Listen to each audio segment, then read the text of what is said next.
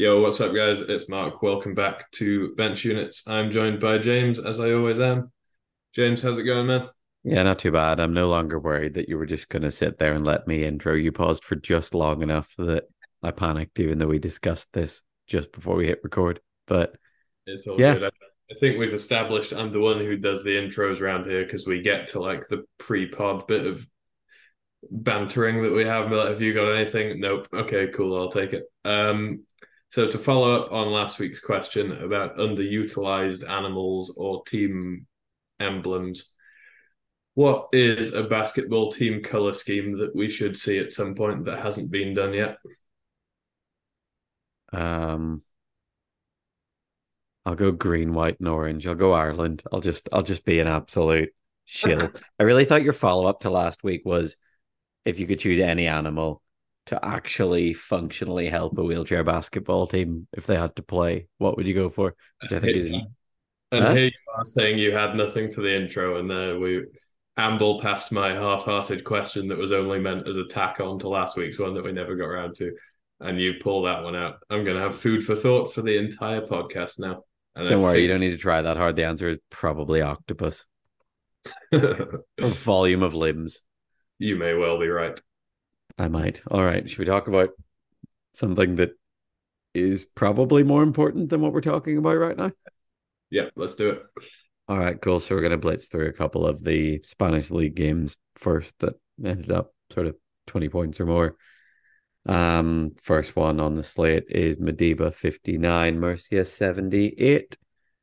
Um, Lee Fryer finishing with 24 on 50% shooting.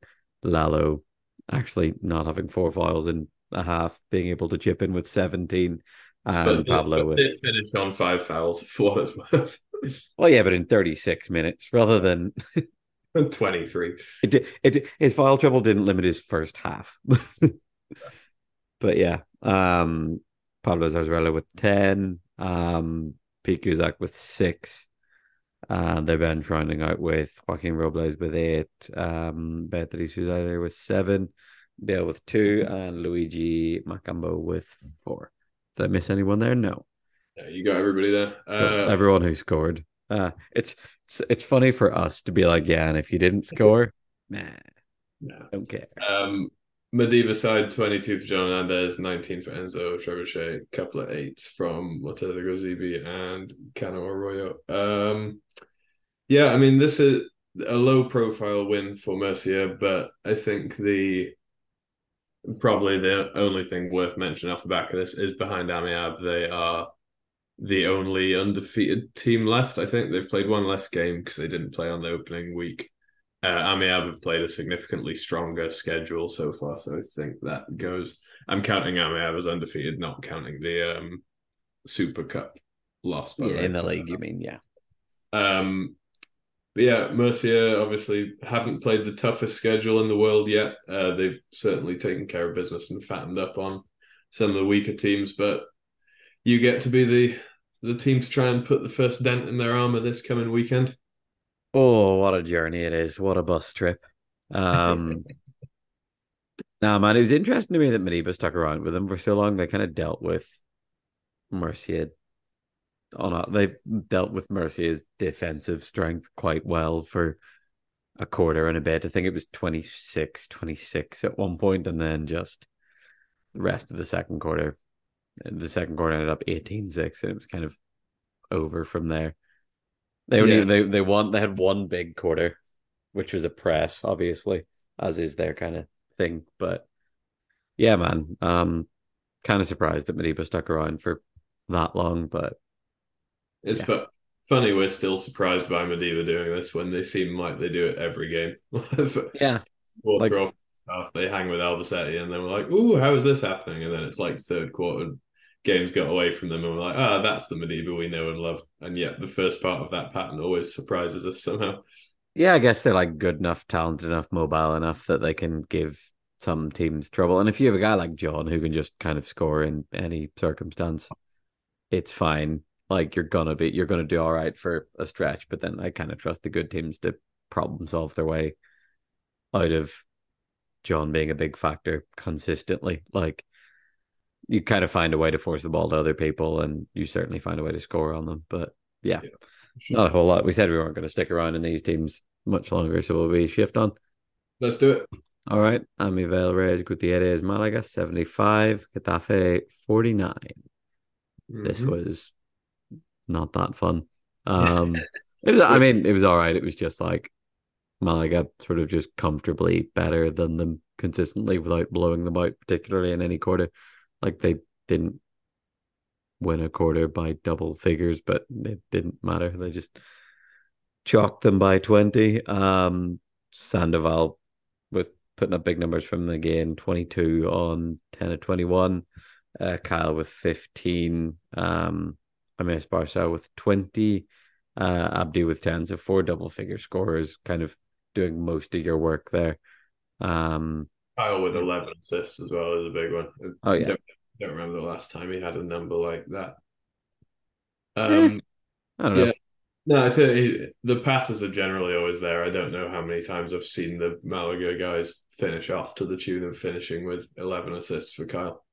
Yeah, uh, sure. I wonder how many of his assists, like I can't remember because I blitzed through this game because it was a blowout, but I wonder how many of his assists were like, of the 11, how many were like Sandoval, like inside? Yeah, probably over half. Over under half.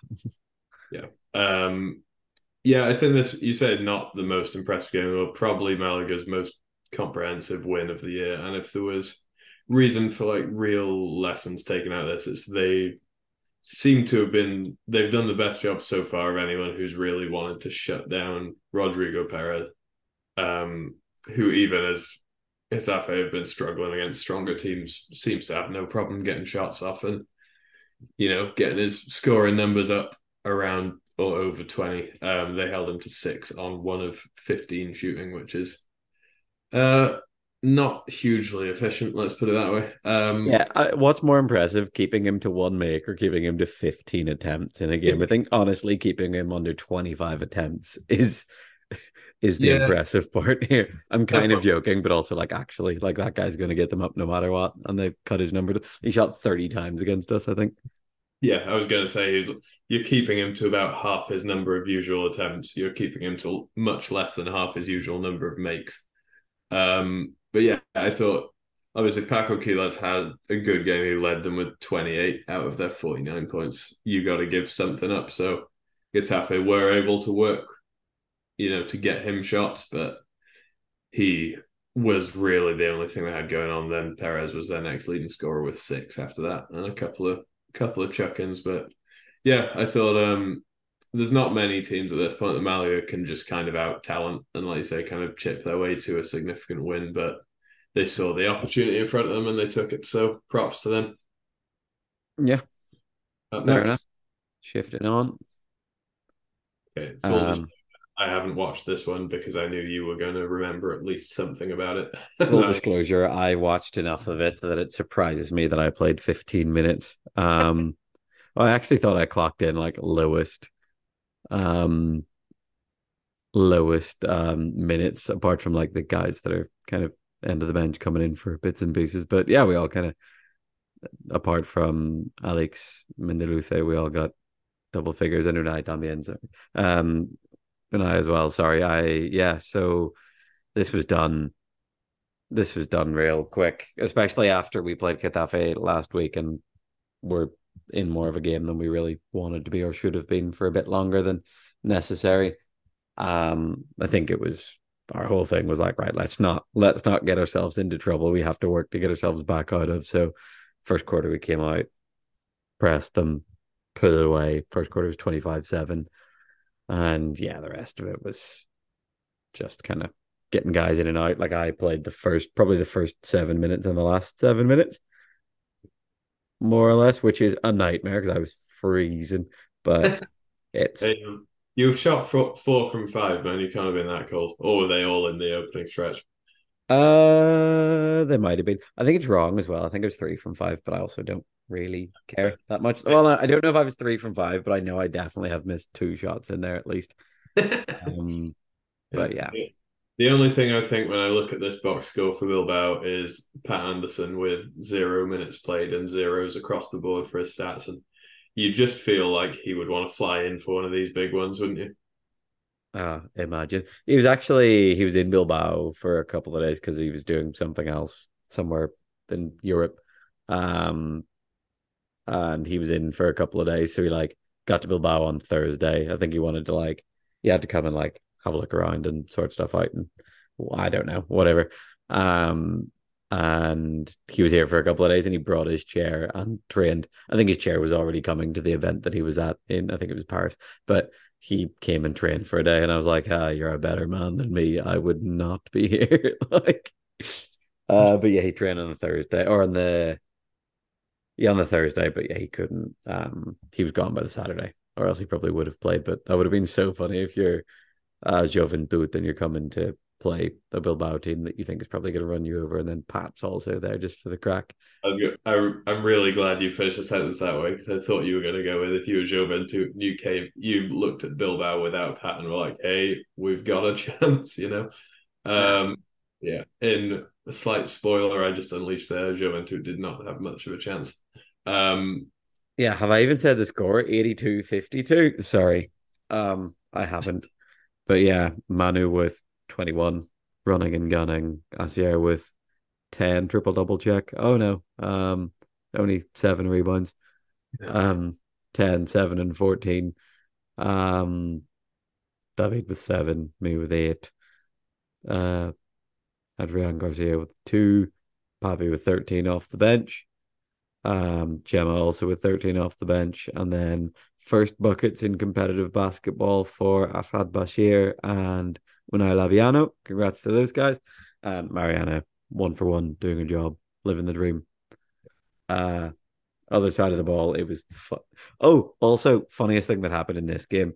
You well, you didn't you didn't see it, but the record that was held by um Fabian Castilla last year for the quickest timeout of all time was broken in this game. There was like a play and a half. I think it was 20 seconds.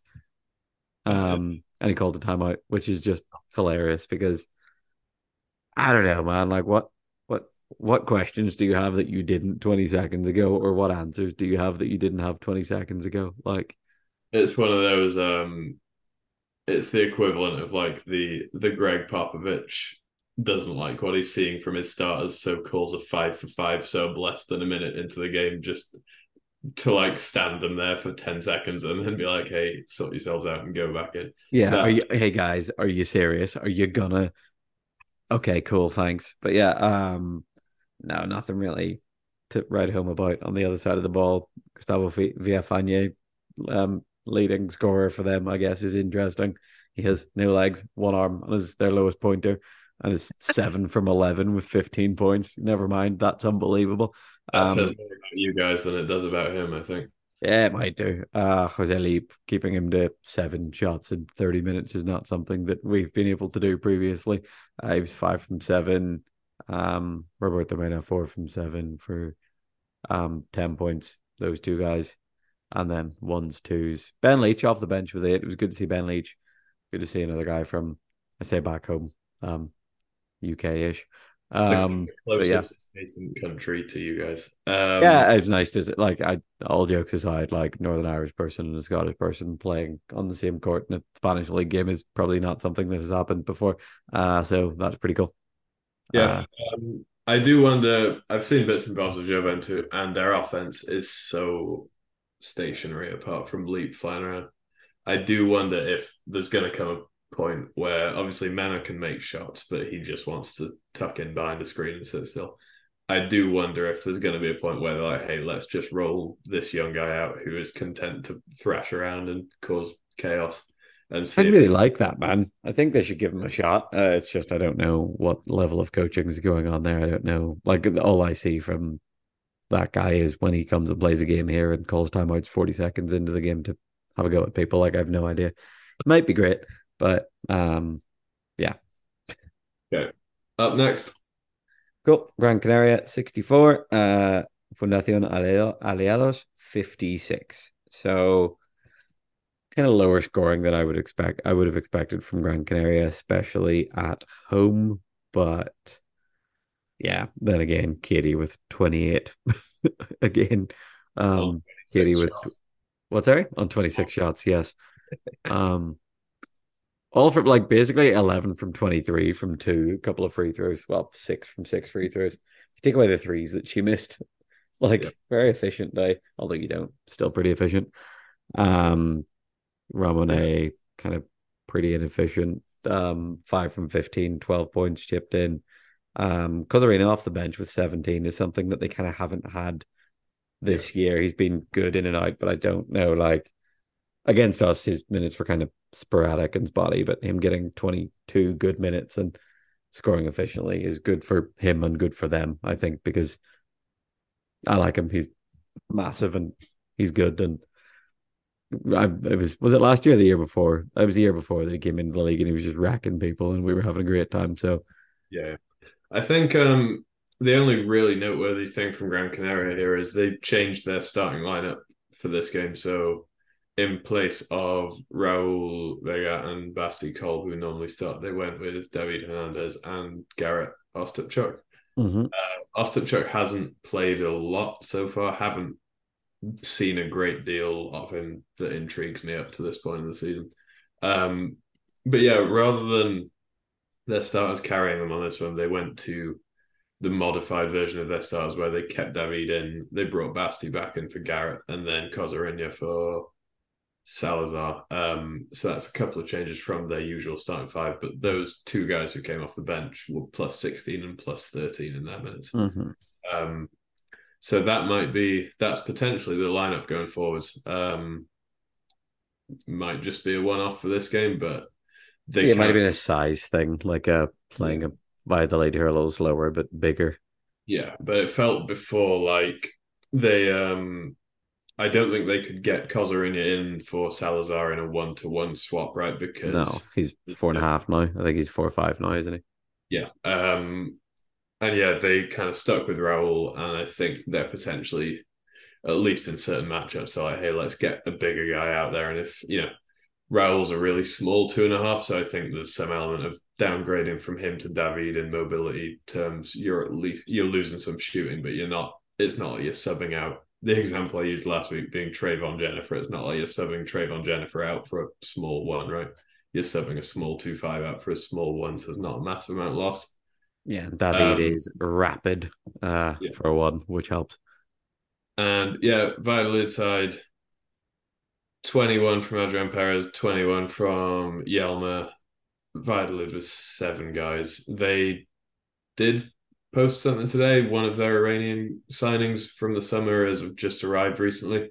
Uh, so I think he's joining them from the next one. Unfortunately, it isn't Hadi Azar. It's the other guy whose name I will not attempt to butcher because I don't think I've ever heard it. I've just read it. And Iranian names are daunting to try and read when you've never heard them. Oh, that's always a tough one. I've never seen. I've never heard this word said out loud. I'm not going to try it, but yeah, um, twenty and twenty-one each from uh, Yammer Van Brunschot and Iran Perez to get them close to stealing a game here. I think that's kind of until the new guys come, and then I don't know what their deal is because I haven't seen it yet. Like I think that's their route to stealing a couple of games off the sort of mid-table teams. Like these guys have twenty something, and the Vigo thing from a couple of years ago, isn't it? Like, can you guys get? Can you guys take 15, 20 shots each and make half of them, and can everyone else come along for the ride? Yeah, and it's um to be honest, obviously Valladolid are meant to be like three guys up on the seven that they roll out here, so they're meant to be waiting on Hadi Azar their other Iranian who has just arrived, and Radi Dagaman. They signed over the summer as well. Um, oh, yeah. If you were hoping that, you know, if you to say one of the three, one of the three of those guys who were signed over the summer is going to arrive this week, I think unfortunately this other Iranian guy is probably number three on the wish list, um, just in terms of what your team needs right now. But you would hope to see that the other two guys they signed, assume, assuming they are still coming over, show up soon. Uh, I don't know if this is going to be like another Lachlan Dalton situation from last year where they didn't get hold until January kind of time. But if so, the season might well be out of reach at that point. Um, and it'll just be a case of what does Euro Cup hold for them, I think. Yeah. Okay. Yeah, Uh, I, I kind of my very vague sentiment and all of this stuff is like I want to see everyone like I want to see like full strength teams to actually see what we've got because it makes it more interesting. Like I don't know if they'd have had enough to sort of pit past Gran Canaria if Gran Canaria also played at the level they should, but they would have made it a lot more interesting. I mean, throw Hadi Azar into any game on a team that only loses this one by eight points, and you like to like to the team team they lost to is going to have to subsist by slightly more than eight points to withstand him. Yeah, it's the it's the thing of like it's not like you add this guy in and it is just plus eight because other guys don't take shots. But like with Hadi Azar, it is at least that. like, yeah, I wonder when he's coming. God knows, but What's the plus on Hadi Azar uh, if you like hit, just take what will be his scoring average for the season and add that to the Valid score total of this one? What do you think their number goes to? That's a very roundabout way of saying how many points do you think he'll average, but I like it better I think he, I think he'll average like will he average like 19? 19 a game? That was the number in my head as well. I don't know. Oh. Like Are you just 20. saying that? twenty just seems daunting. Yeah, there's like there's a handful of people that are on. Well, no, maybe like if he just goes nuts, and I think twenty is reserved for like, well, I don't know, like Filipski just averaged thirty four for a month, but like all time scorer. Yeah. Um, Speaking of should we move on? Uh, yeah, oh, yeah. Thanks. Good, Uh, good, good transition. I have, Um, I have a very. I'll keep this rolling with Filipski because I have a very simple question that you might be able to. You know, my answer is overly simplistic for what the question might be, so you might be able to flesh this out a bit. okay, what is your question? And can I ask your answer first, or no? Um, I'll go with the question first, and then if you need time to think, I'll vamp with my answer. Cool, no worries. My question is: these teams that are playing Albacete week by week, have they seen Filipski play before? You're saying this like teams are throwing the kitchen sink at him at this point. Um, like they're trying to stop him. We're trying to stop him when we play them. Like everyone's doing what they can, and I don't think it matters. And it's like it's not like you can. It's not like it's him and no one else, and you can just just push all your chips into the middle of the table and go right. Fifi doesn't get going because I don't know. The rest of the guys on the floor at any given point, five or four on three, will also beat you. I would say. Um, what does it get to that point soon where he has forty so many times that people are just like, ah, we're doubling this guy on like from forty feet.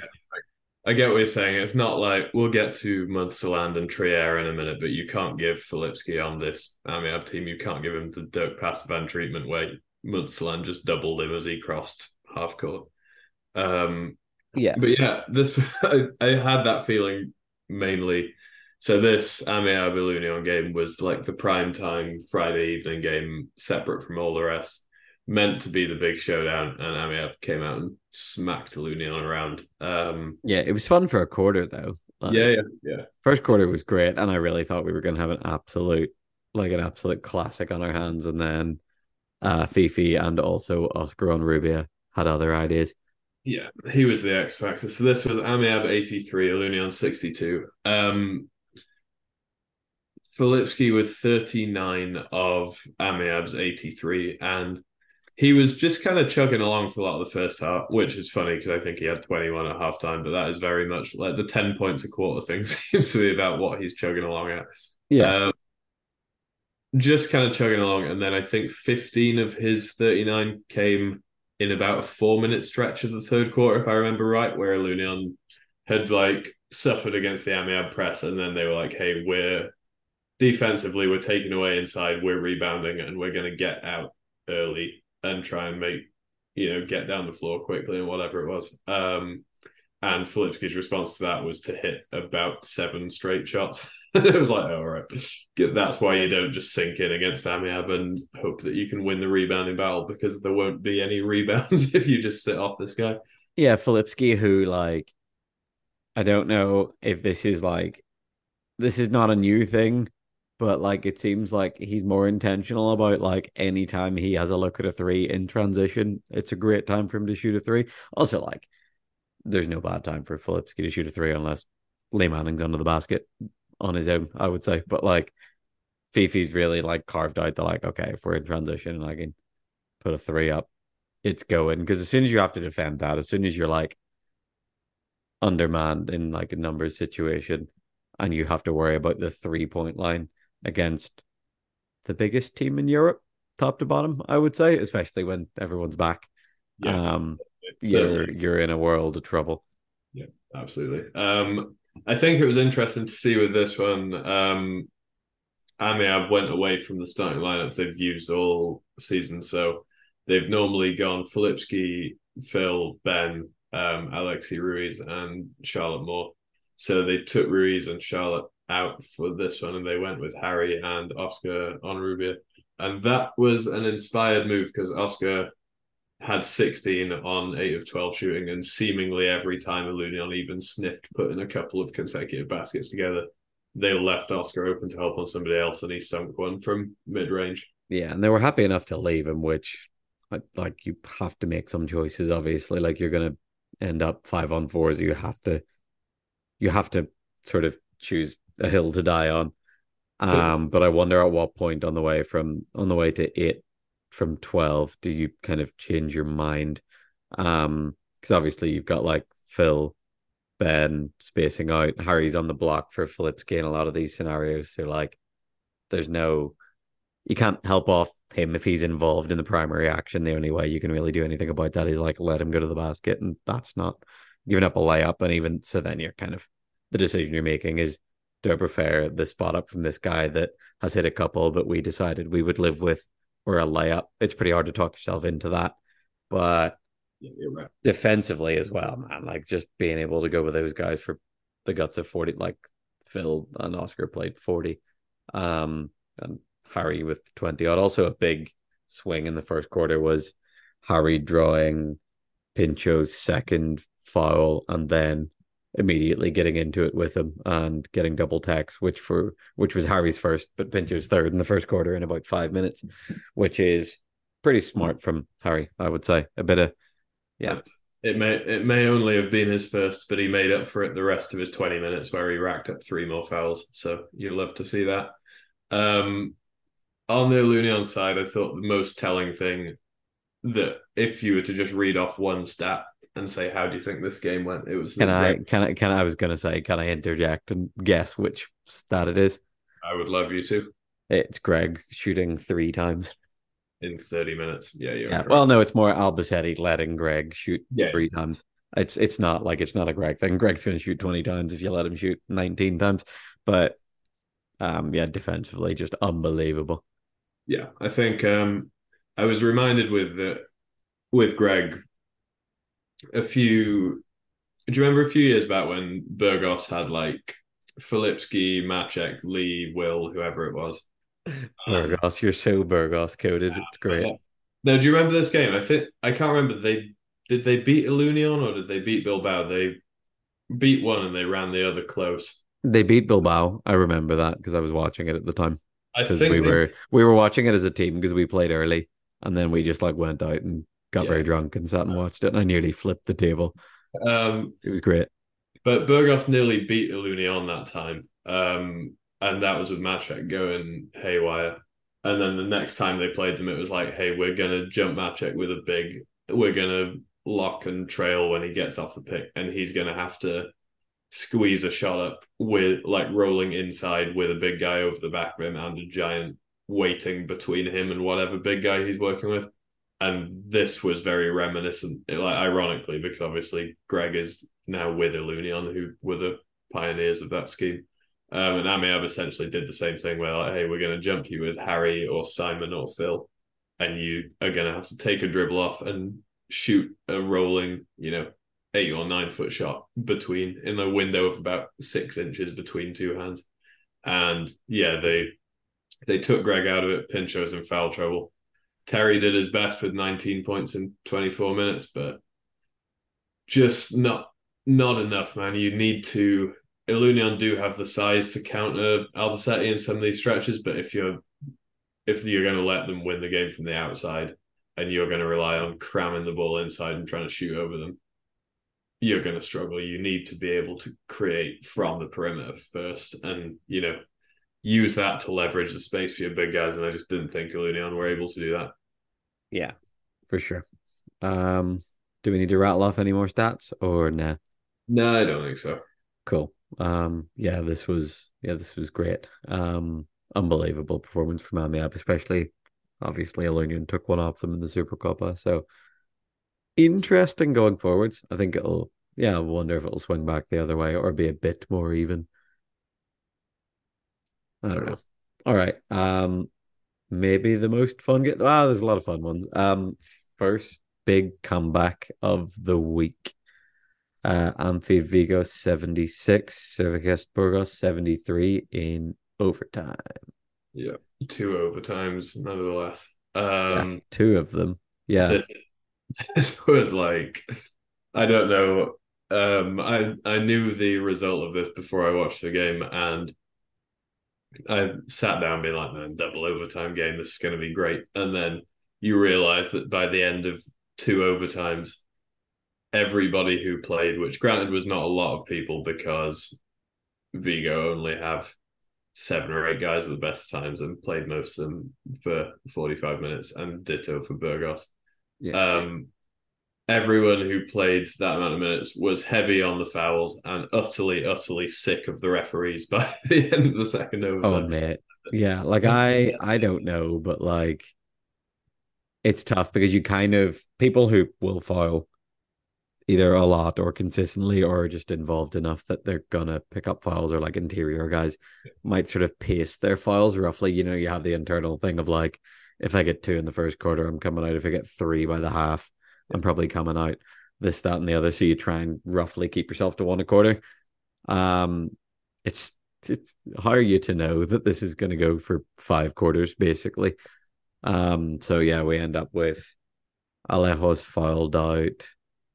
Um, Flacco and Christian Gomez both fouled out. Yeah, Julio Vilas as well. No. Oh yeah, he was out by yeah. the end of it, um, which is just absolutely nuts. But I think the big thing for me was this game goes 76 73. Burgos have 40 and a half, and they 40 in 20 minutes, and then they score 33 in 30 minutes. Um, so your offense just completely it doesn't crater, obviously, like, but it kind of falls off a bit. I would yeah. say craters a point per minute is not going to get you anywhere.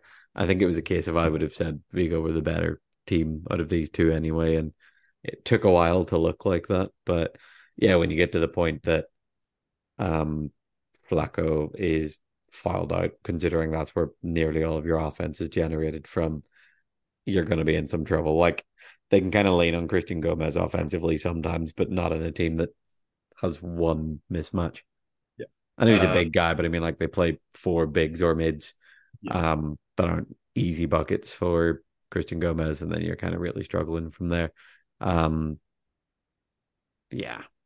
Yeah, I thought the I thought the swing point of this was that we're seeing the construction of kind of something like you know two bigs, two small uh, mids, and then female low, or you know kind of one giant, three mids, female low, whatever it might be. Um, we're seeing that all across Spain and a lot in Germany at the moment. I think Vigo have Vigo had the advantage over Burgos in this one because they're both playing a very similar setup, but Vigo had considerably more speed to roll out there between Lewis, Oscar Knight, Julio Villas, underrated speedy guy. Um, oh, yeah, super quick. Thought Villas got in and finished inside very well, given the size that Burgos have. Yeah, um, he's great. Like he's looks like he plays the role of like big three without being that big very well. Like he's a couple of he's killed us a couple of times in the last couple of years. I remember he had a nine from twelve game last season against us, and I was like, oh, what can you do?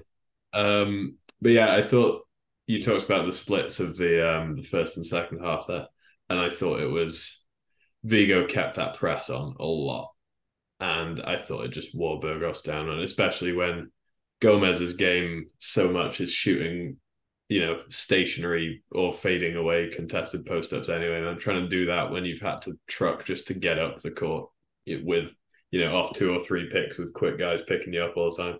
And then to have to assume the ball handler responsibilities once Flacco went out is just really not a sustainable source of offense on huge possessions. And yeah, there was a ton of stuff. There's too much to list in this game in terms of like late turnovers, late offensive fouls, um, you know, missed layups and yelling at the ref that, you know, this should have been a foul here.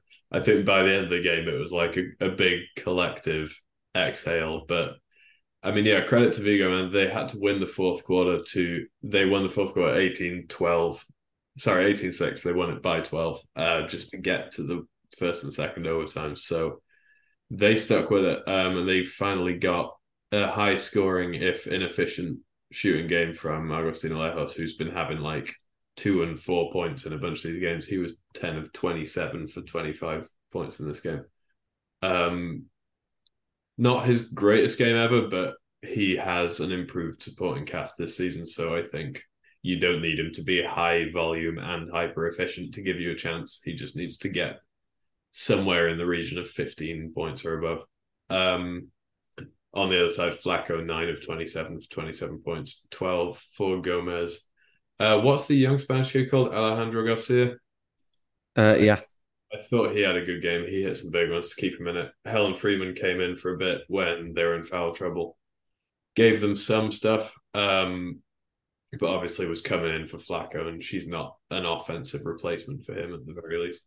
And yeah, hero of the game, man, Jason Betancourt, who's barely played all year, came in for basically the whole second overtime period, scored five points on two of three shooting in a game where everybody else is knackered the last thing they want to do is battle with a guy twice the height of any of them. Yeah. Um, basically came into the game as Burgos's two tallest guys had had to sit out. So it was like, you know, fish in a barrel at that point, and he dropped in a couple of easy ones and made a free throw to put it out of reach. So doesn't get ready, stays ready. Yeah, love that. Uh, yeah, this was fun, man. Um, I couldn't believe it. I, I heard. Well, I think our game finished and Burgos were up 13, I think was their biggest. Yeah. Um, yeah, 13. And I was like, oh, cool. One, I don't understand this, but two, that's probably done. And then we were like, just after the game, sitting in the cafe above the court, watching it. And, you know, someone was like, ah, I'm not watching that. That's over. And me and Chem were watching it. He was like, oh, nine. Oh, it's seven. That's fine. And as the numbers kept getting down, like every time he took some numbers off, more people were crowded around the phone, and we were just like, "What is going on?" But yeah, um, it was a lot of fun. I'd recommend giving it a watch if you haven't. Go check that one out. But yeah, all right. Should we shift over to Germany and kind of knock out the games that we're not going to go too far into? Let's do it. All right. So first one on the slate in Germany is Hanover United 83, ING Skywheelers 40. So yeah. Um Alexander Buda putting up the big numbers in this game with 28 on 12 of 18. Uh Jan Gans off the bench with 17. And then the pretty even spread of single figures, eight for Tom McHugh, uh, four for Sean Norris, seven for Jan Haller. Uh, what else have we got? Six for Oliver Janssen, CJ McCarthy, Grogan, uh, five for Jan Sadler, two for Vanessa Erskine. So pretty comprehensive here other side of the ball, Sven Diedrich with 12, Tim Diedrich also with 12, the Diedrichs with 12, um, Marianne Kind with six, um, a four for Shapur Surkavi, and a bunch of twos for Sebastian Arnold, Annalena Hennig, and Christoph Spitz. So, yeah, pretty comprehensive. Not a great, not a not a lot to talk about here. My my only one I'll go for on this one is in a game that Hanover won by 43. Jan Zadler is in only for 25 minutes and was a plus 37 despite only scoring five points. So yeah, shout out to that guy. Um Impact.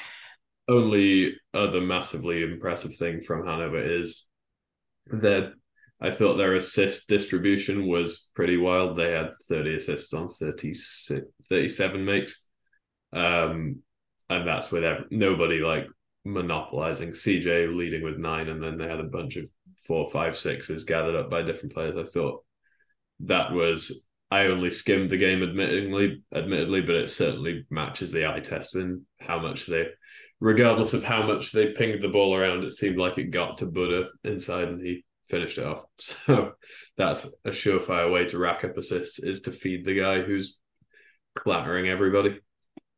Yeah. Okay. Right. Um, Should we write off another game? Let's do it. All right. Uh Zwickau 42, Lahn-Dill 80. Also not that interesting. Um Tommy with a efficient with an efficient 26, which is a good sign for Lahn-Dill. Uh 12 21, Rose with 10, of course efficient because that's what Rose does. Um Mendel with 9, Günther with 9 as well. Yannick with 4. Um Mark Beisert off the bench with eight, uh, Thomas Klein with four, and Ryo Fujimoto with 10. Yeah. Uh, other side of the ball, do you want to go for it? Let's do it. So, Maximilian Chagat with 14, 11 for Marek Veselovsky, and then a bunch of single figures from various guys up in Nelsvika. Uh, Teemu Partanen with six. I've not I only caught a few minutes of this. I feel like I've not seen Teemu play for a long time at this point. Yeah, I feel like I forgot he was there. Need to go and check his minutes out again. Um, but yeah, this was obviously Lahn-Dill. We've seen have some unconvincing performances against weaker teams, but this looked at least like they were willing to put the screws to somebody. So good for them, and yeah, a particularly important one for them because they've obviously got a huge one coming up this weekend where they're going to be. I think are they hosting Thuringen? I can't remember, but I don't remember. I didn't know that was this weekend. That's great news. It's Lahn-Dill and Thuringen coming up. So oh boy, stay tuned. Everyone, everyone, get your German newspaper subscriptions ready, or not. I don't know if it's home or away. Oh well, we'll find out. Um, yeah, I thought this was pretty comprehensive Lahn-Dill performance. Um, nothing massive to say on Zwickau, but they knew what they were up against, and that you know when you're one of these lower teams who's just been promoted, your season is not about stealing these games, right? It's about stealing just enough to to stay up and give another crack next time. So yeah, that one was a zero in their minds, no doubt. I don't think they're going to be looking at the result of this one and being like, right, we need to go back to the drawing board, fellas.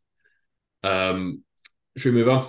Yep. All right. So this was a fun one. Uh, the end was a little weird uh, Munsterland 59, Trier 60. So, yeah. Should we play the how many to pass one score game? Yeah, this was. Play along at home, everyone.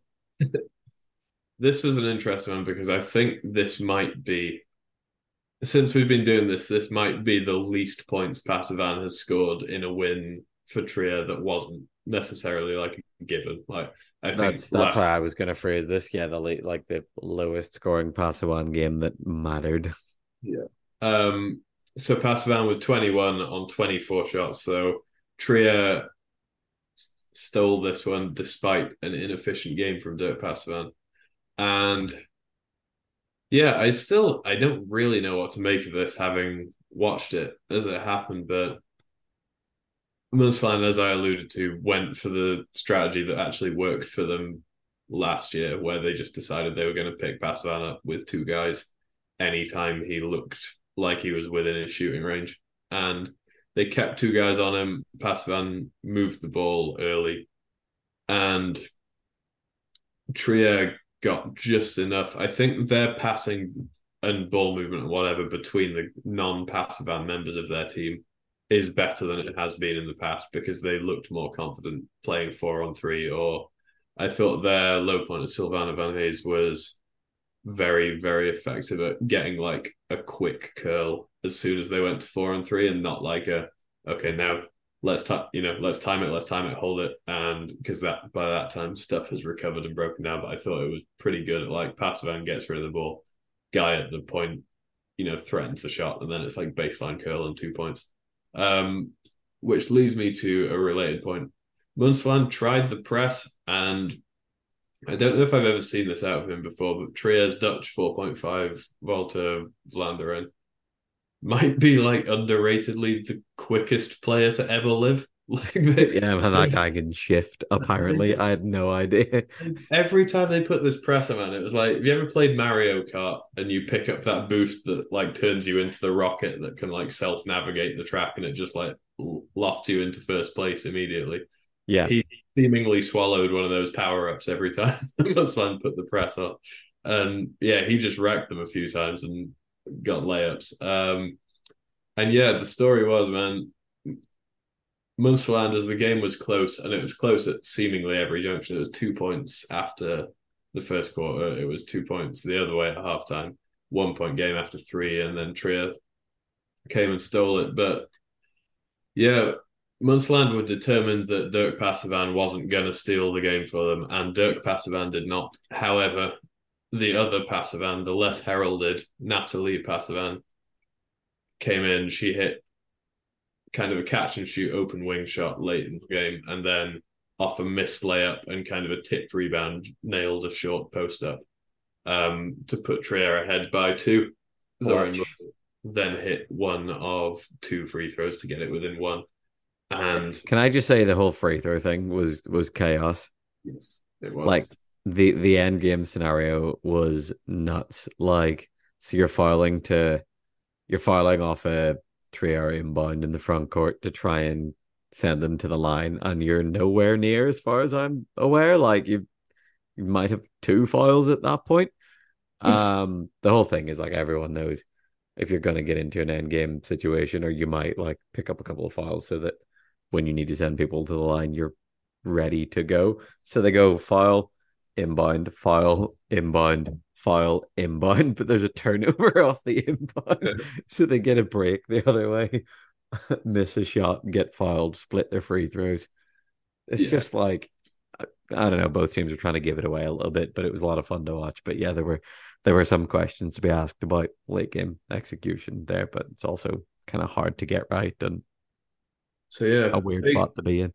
Big picture, um, second straight stealing of a win for Trier after they beat Cologne. Second straight one point loss for Munsterland, who, as you guys might remember, um, they lost to Hanover by one last week. Yeah, a bit um, of a bit of a cool time for these two teams to have met, considering what happened to them last week. Like that was quite that was quite fortuitous in the scheduling, but yeah, and the the Dirk Passiwan having forty five last week and then being quiet by his standards in this one, only for Napoli to step up and help them steal this one. It's like, yo, guys, I don't know what you're doing in the Passiwan household, but you want to keep stealing these games, expand your marriage into a thruple, and we'll just have future candidates to step in and win you a game on this front. Um, yeah, I think we asked the question last week about Munsterland the fifth best team and I think we're this was a really uh yeah, they lost Matthias Bellers in the off season because small team in Trier, it didn't feel like Munsterland could leverage their size advantage like they would have done in years past. Yeah. And they got decent games from both the Lammering brothers, so Julian with 22, Maxi with 13, and they got 20 from Zoran Muller. But that's all the scoring they got, apart from a couple of two point chip ins. And yeah, it felt like had Matthias been around, I mean, they got out rebounded by Trier. I think that's about the most obvious sign that you need. Um, yeah, had Matthias Bellers still been playing, he would have made a significant impact just in the vertical dimensions of this game. But shouts to Trier, man. That's two straight games they've stolen, and they probably have the the fifth place team in Germany belt, if such a thing exists currently. Yeah, apparently so. I don't think it does. I think we need to. I think one belt is plenty. That would be a really neat. If that, imagine if that was just like the spin off of the belt, just something outrageously specific. But we like give it to like teams in France every so often. Yeah, you'd be about the fifth best team in Germany. We really should do that. Uh, right. Oh, that's really funny. But also, I don't think Trier need a belt, considering it resides in Trier once a month anyway. That's true. Uh, considering we try to find reasons to not give it to Dirk Passiwan every so often, I feel like we're good. Considering right. considering Passiwan and Filipski are just playing tennis with it at this point, do you reckon there's teams looking around being like, yo, we just need a sweet shooting, bald headed guy, and the belt's going to come to us roughly one times out of three? I think most teams are looking for someone who shoots a ball like Filipski or Dirk Passiwan, but not for uh, niche wheelchair basketball podcast related reasons. I think most teams would take one of those two guys if they were offered, and it wouldn't be anything to do with us. and I think we're ridiculous for thinking so. but it is fun. It is. Right. Up next. All right. Um Munchen Iguanas 72, Cologne 99ers 71. Um this this was chaos. This was also overtime. Um and can I just say we have been semi-critical of the Munich streams and it will continue to be that way only because I know Lucas is involved and he listens to this and I love Lucas and I want to give him abuse but um the game kind of did the thing where you know when you put a YouTube video on and you're like not connected to Wi-Fi and it's the ads playing like 8k and then you get to the video and it's like which pixel is the basketball?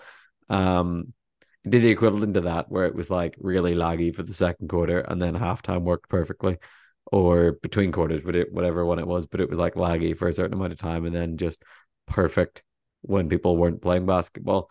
All topped off by the fact that the game tying shot by Cologne I can only assume was long pass end to end from Robin Bogdanovic into I assume Bulut Caudal it was. Uh, if you look at the play-by-play, there's no assist given, but you see, you see Robin hurl the ball about three quarters of the court. I think Caudal makes the initial catch because um, he tanked off down the court early doors, and then the play-by-play credits the made basket to Mustafa. So I don't know if this was like a catch and then Mustafa oh, tip for a layup. Yeah.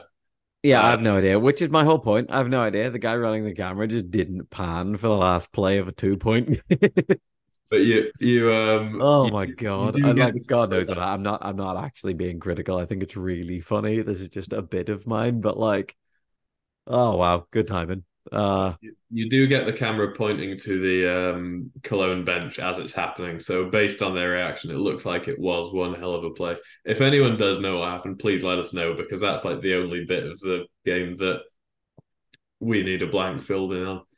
Um, we've buried the lead here because the the story of this game was that Cologne, fresh off a loss to Trier, came in here needing to, I think, prove themselves and Munich, we've kind of talked about, look like an intriguing setup who just need to legitimize themselves. I don't know how much a win over Cologne is legitimizing you, but it's certainly a step in the right direction. It's not like they've upset Lahn-Dill or Thuringen, let's put it that way. But they, if you were to just look at these two teams on paper, you would say that's a Cologne win. And having not watched a huge amount of Munich because they're games are typically on at the same time as some of the other games in Germany, and their home stream is a bit unreliable. You watch this team and you think, man, this Gabriel Ro- Robel, Robel, whatever, however you pronounce that, like this guy can throw the ball at the backboard with precision unmatched by basically anybody in wheelchair basketball. He might be the greatest bank shooter we've ever seen. I was when... just gonna say we need a bank shooter Hall of Fame, but like I think it it it needs to like lean towards guys that bank shots that they shouldn't bank yeah, specifically. like everyone can bank it from forty five and does. Not I was going to say, if you think bank shooter, you think like Colin Bryce, left wing, 45 degrees, top corner of the backboard and down this guy was like, I don't care where I am or what direction I'm rolling, or even if I'm stationary from behind the free throw line, this is hitting the absolute center of the square on the backboard and dropping through. And to his credit, it did 18 times out of 25. Yeah. So, and including what ended up being the basket that put them ahead by, um, by two, and ultimately gave them just enough juice because did you do you want to run through the last play of the overtime because we went through the last play of regulation? Well, I, I did my best to go through that one. Do you want to go through the one that you could actually see? Let's do it. So, yeah, this was off a Cologne miss. So it had been sorry off a Munich miss. So it had been Munich by um three. It was then a missed Cologne shot offensive rebound and put back by Alex Kaiser, I believe, who shout out to him, barely played most of the season and then gave them 20 solid minutes to end this game. But that got them within one. Um, Munich miss. Cologne pull the rebound down with about nine seconds, I think it was, and they attempt to go full court. Robin Bogdanovic, who had just run a layup in to keep them close, um, basically tries to do the same thing. Tried to burn down court, didn't get it. They got Mustafa and Bulut Kadal sprinting end to end, and they got Kadal all the way under the basket, and Munich had no answer for him all game because he's gigantic and had shot 10 from 12. Yeah. And this was Robin had to cross the floor behind them and just hurl a pass it like a long looping pass from behind the three point line into him to put it away. I think Robin released the pass with just a tick less than two seconds, and Kadal caught it and tried to put it up. Buzzer sounded as it was in his hands, so we're split second away. It was a made shot as well, so we are a split second away from this being the other way around. Um, which is wild considering we had essentially the same thing to end the Munsterland and Hanover game last weekend. So these German teams cutting it fine. Um, but yeah, man, I thought I thought Cologne had all the pieces they needed to win this game. I thought Robin himself had a good game overall. Um, played 45 solid minutes with lineups and whatever shifting around a bit. Yeah, man, Munich just I mean, we texted about this game because neither of us could figure out what was going on other than hey, Munich play three big all the time and their big guys just made shots consistently. Yeah. It's it's funny the amount that we put into trying to like express why certain things might happen in a basketball court once a week. And I still I'm just like, hey, these guys can all just really make shots at a high level. Like they can all just like they're all good bad shot makers they also get a couple of good looks a game, obviously, but like they're all great at taking mad ones where it's like, I don't know, run a pick and roll with a one pointer, don't really want to send it inside. Oh god, I've got to skip it. And then you catch it off a skip. Screen's not really broken down properly. You're moving, you're coming up the floor. You're like not square to the basket, and you have to grab, turn, and bank it, and it goes in. And you're just like, you're just doing this for 40 minutes. Like, scored 72 on mostly that. Yeah, on 59% shooting. Jesus. Uh, and this this is it, man. I said to you, like, this is such a the style of play is such a th- allowing for the fact Munich don't really have a giant to fit in and their outside guys to work around. They you could have taken this video clip and if we could transport it back in time to like 2009 and show it to the Italian national team or the Turkish or Polish national team and be like, what do you think of this? They would be like, uh, Munich must be the best team in the entirety of Europe. We all told you that three bigs shooting outside and two ones shooting a combined six shots a game is the correct formula for wheelchair basketball. And yeah. for the sake of these 45 minutes, they were probably right. Yeah. Why but, not? Yeah. If you're if you're Munich, you know, this is it sounds dramatic to say this is a season changing win for you. Like you've stolen one off a team who is ultimately probably going to finish above you in the table. And, you know, we've said before when you're these teams, all you want to do is stay around to look attractive enough to lure somebody over. And if you're a prospective free agent looking at this team, you probably look, look at this game and be like, yo, I wouldn't mind playing with those guys. That looks like fun. Yeah, absolutely. The Backboards look so friendly over there. I'll just go and the backboards them. look like they've been beaten into submission. It did did remind me, man. Did you ever have one of those hoops when you were a kid that was like we used to have one me and Harry used to shoot in his garden and it was like the water filled base, the metal pole. Yeah. What, what was essentially like a a piece of paper stuck to the top of that with a hoop on it and we always used to like just bomb shots at the backboard from like the other end of his garden, watch it drop dead, fall through the hoop, and then we'd be like, right, let's go to actual training, and then you'd overshoot for two hours because all you'd been doing was whamming shots at the backboard all afternoon. And this was what the what the Munich backboards made me think of. Yeah, um, I think that's rite of passage for a lot of people who were lucky enough to have the space to have a hoop up. Um, yeah. myself and yourself included. You just yeah, you can throw like it was the thing of like, can I sit square to the basket, like throw it off any point of this board and convince it to go in? Like, can I talk this into going it? Can I force this basketball into this hoop? And the answer was yes most of the time. I still blame those things for why I couldn't shoot in real life. Um, I blame cerebral palsy for why I can't shoot in real life. No, I'm joking. I blame it for you. I don't have cerebral palsy. I blame um, a lack of time put into shooting the ball. Probably not at this point, but um, I don't know what I blame. I'll, I'll I'll retire finding something to blame. All Last- the day I figure it out, I'll retire. All right, cool. Last one. Thuringia, 64. Rhine River Rhinos, 55. Did your stream start in the second half? It did. Oh, Money- great. You well spent. Um, Yeah, thanks, uh, local German newspapers. Uh, if anyone was actually able to watch the full game of it, not live, I don't care about live. I mean, watching it back now, if anyone has any reason why it didn't work for us, let us know. But this was, what was it? Um, nine in the at halftime, nine at halftime. was a nine to finish the game. So all of the difference was gained in the second quarter, which obviously we weren't able to watch. Um, Um, yeah, although like Rhinos got it back to tied at one point.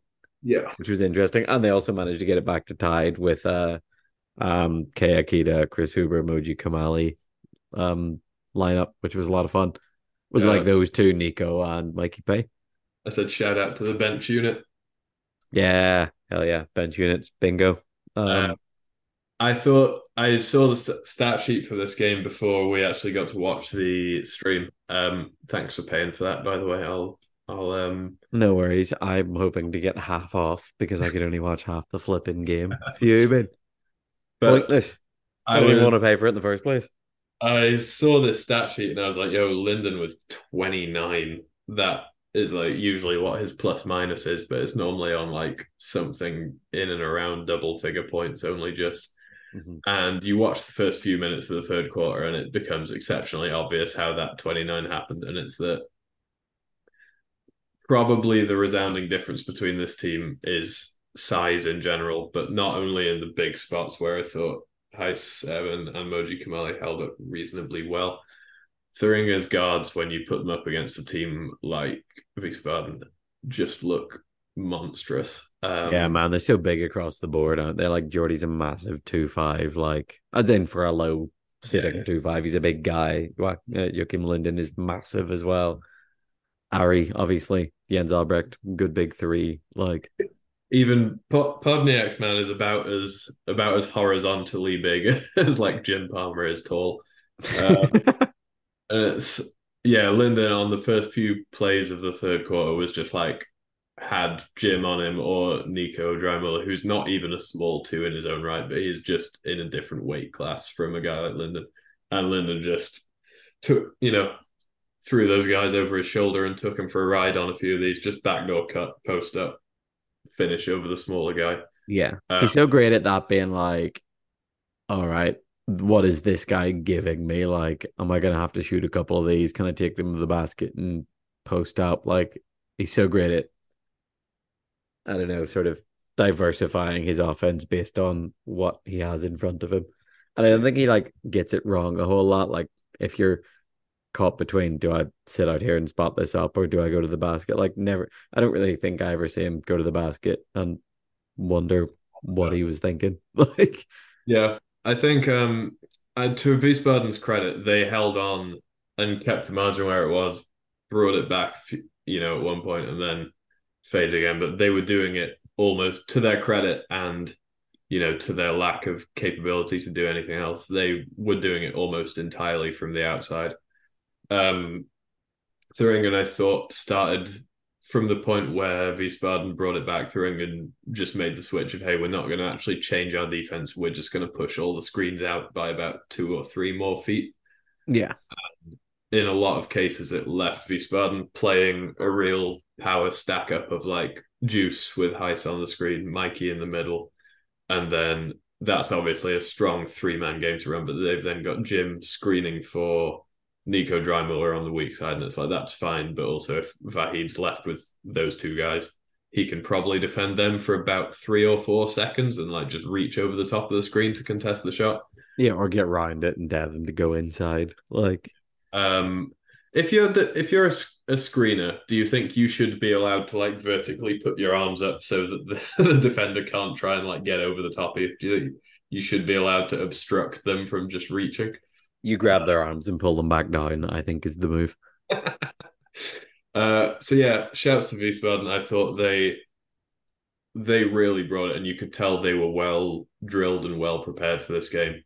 Um, they knew what they wanted to do on offense. They just ended throwing in. It felt like got so many more high percentage looks than them, and there was even times where like Wiesbaden slowed the cuts down, took the primary action away, and then it it was like, ah, what have what's this team left with? And it's like a Haluski two feet below the elbow post up over Jim, and that's probably a sixty five percent shot. Like most teams yeah. might go to that to start their offense. Right? Yeah, and I was just gonna say they do sometimes. Like yeah. sometimes they'll just start with that, but they're pretty good at being like, okay, this isn't this isn't working next action. This isn't working next action. We haven't got this next action. Like they don't really break down into, oh god, someone chuck this up.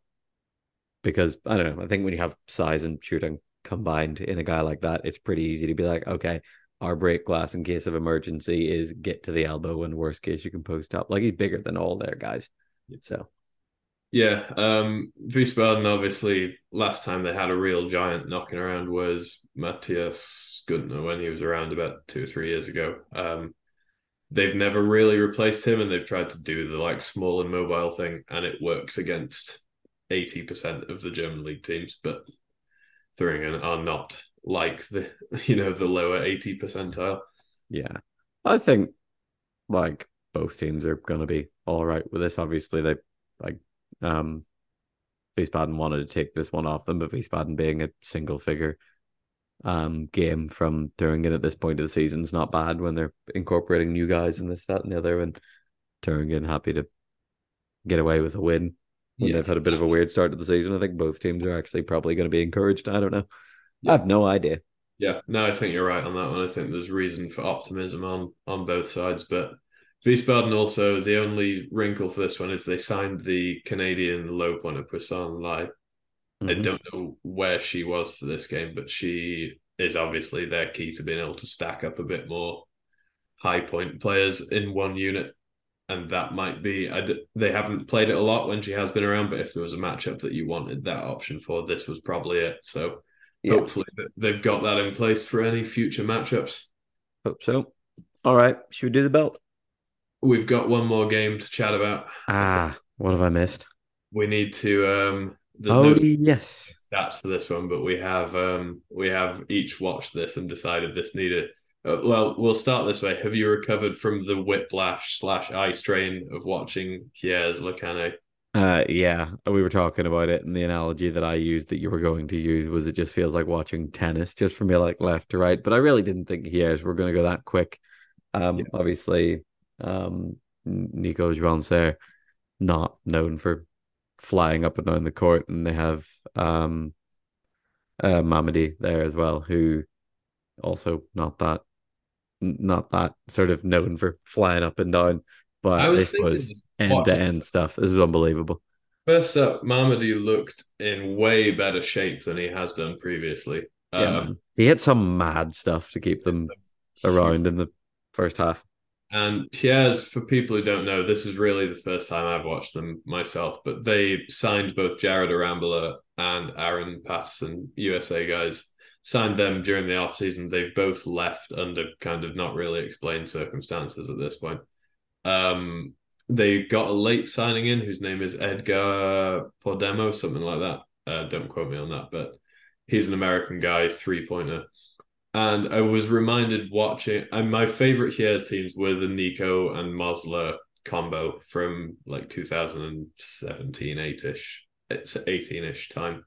Yeah. Um, and they had Ivan Toscano on that team as well, who's up now with Le Cannet, obviously. But this unit they've got currently kind of has little whiffs of that. Traore is not in any way the finesse finisher that Mosler is, but he's tanking up and down. Nico's shooting from outside, and then the uh, Edgar, the new three pointer, isn't the biggest guy in the world, but he's big enough to just sneak in and post up guards if there's too much attention paid to the big guys.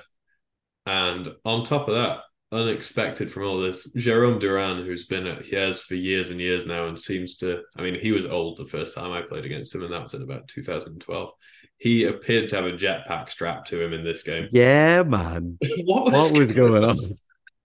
Unbelievable.